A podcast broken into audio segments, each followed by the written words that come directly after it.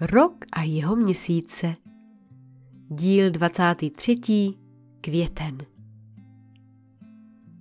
Květen si obléká voňavé šaty, sluníčka paprsek teplý a zlatý láká ven lidi, květy i zvířata a stromy rozvinou svá drobná poupata.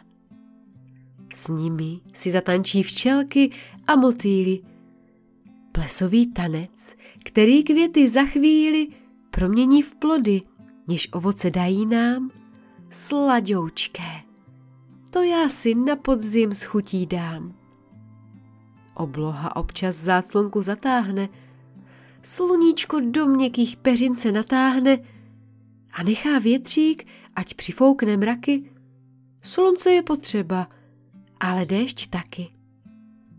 Když se však domluví deštík i sluníčko, vykouzlí spolu na nebi za kratičko duhový most, po němž do světa uhání duhové sestřičky a všude po kraji ozve se jásavé juchu a hurá! Potěší všechny barevná duha. A kdo nás přivítá ve třetí vesnici? Motýlí víly i skřítci montážníci, té špilné pradlenky hlavní víla jménem Pampeliška. Krásná a milá.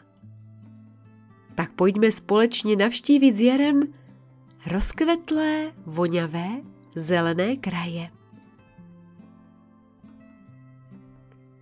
Když se druhá vesnička s názvem Duben rozloučila s Jarem, zamířil mladík do své třetí jarní vesnice s názvem Květen. Vesele kráčel pěšinou mezi loukami, zpěv ptáčků doprovázel svojí píšťalkou a když míjel ovocný sad, začaly na stromech rozkvétat voňavé květy.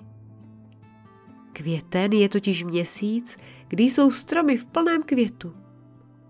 Svěží ranní vzduch je naplněný mnoha vůněmi a jemný větřík, který si pohrává se sukničkami kvítků i zelenkavou travičkou, hladí.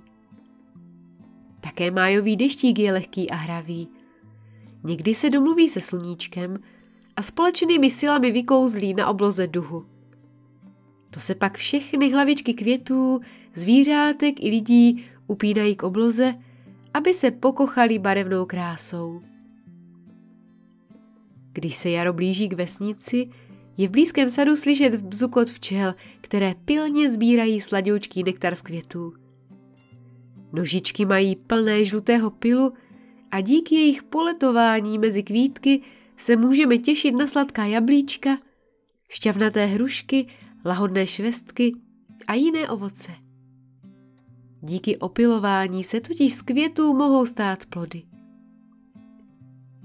Kromě včel tu poletují také čmeláci a občas už zahlédneme i motýly. Ti všichni si užívají darovaného nektaru. Také zvířátek je vidět mnohem víc. Kromě ptáčků, kteří od jara zpívají svoji mámivou písničku a srnek, které jsme vydávali také v zimě, se to všude hemží různými broučky, mladými zajíčky, heboučkými koťátky, rostomilými housátky či kuřátky. Příroda ožila a kdo může, vyběhne ven na sluníčko, které už pěkně hřeje. Také ve třetí vesničce je živo. Víla Pampeliška, která má všechny na starosti, se ozdobila věnečkem ze žlutých květů a prochází se mezi obyvateli, kteří už nedočkavě vyhlíží jaro. Duhové sestřičky si do vlasů zaplétají barevné stuhy a řadí se podle barev duhy. Skřítci montážníčci si upravují čistě vyžehlené montérky, v jejich kapsách schovávají různé nářadí, potřebné ke květnovým opravám ve vesničce. A pradlenky probírají jemné mlhovinkové mráčky, které bude potřeba vyslat na nebeskou pouť spolu s jemnými kapkami vody. Motýlí víly poletují sem a tam a dávají ostatním vědět, zda se jaro blíží. Malí luční koníci si krátí čas tím, že trénují svoje skokanské dovednosti. Ptáčci sedí na rozkvetlé třešni a opakují si uvítací písničku. Žlutá kuřátka řadí máma kvočna na vyvýšené bydýlko a maminka kočka odpočívá ve stínu rebarbory. Brzy se jí totiž narodí májová koťátka a je potřeba, aby měla na své chlupaté drobečky sílu. Do všeho švitoření a povídání se najednou ozvou zvonivé hlásky motýlých víl. Jaro už jde, už jde, hurá, všichni pojďte sem. Všichni hned zbystří a dělají špalír, aby Jaro slavnostně přivítali. Ptáčci spouští svoji veselou písničku, Víla Pampeliška se usmívá a jde Jaru naproti. Brzy ve svých drobných ručkách drží vyřezávanou píšťalku, dárek od Jara. Když na ní zahraje první tóny, pampelišky na jejím věnečku zlatavě zazáří, další žluté hlavičky vykukují ze země a sluníčko se roztančí na obloze. Při tanci se mu paprsky zavlní, začnou hřát víc a víc a příroda slastně zavrní při jejich teplém pohlazení. Když víla pampeliška dohraje, s úsměvem pozoruje, jak se vše kolem ní projasnilo a rozkvetlo. Děkuji ti, Jaro, řekne. Vezme mladíka za ruku a vydává se k zahradám, kde už začínají kvést rybízové i borůvkové keře a jahodníky. Spolu s nimi jdou také skřítci montážníčci. Některé květy totiž nepotřebují jen jemné probuzení jara nebo pošimrání sluníčka. Občas je potřeba maličká pomoc šikovných skřítků. Však už bylo na čase. Jakmile borůvkový keř zahlédne malé skřítky, už na ně volá. Tady, tady je vás potřeba. Jedna větvička je stále plná pupenů a květy se ne a nerozvinout. Počkejte chvíli, zastaví je Jaro.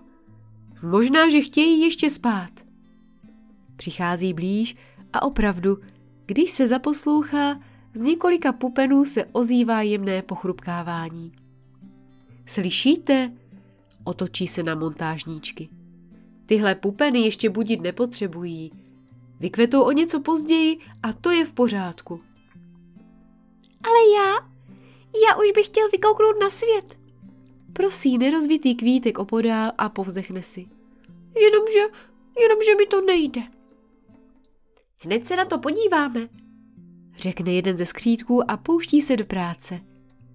Celý pupen nejdříve pečlivě obhlédne, poté ho hladí a po homatu se snaží zjistit, jestli není někde něco zaseklého nebo zatuhlého. Za okamžik bere jeden z klíčů, otáčí větvičkou, na níž pupen drží, pak nakloní olejničku a maličko spodek pupenu promaže.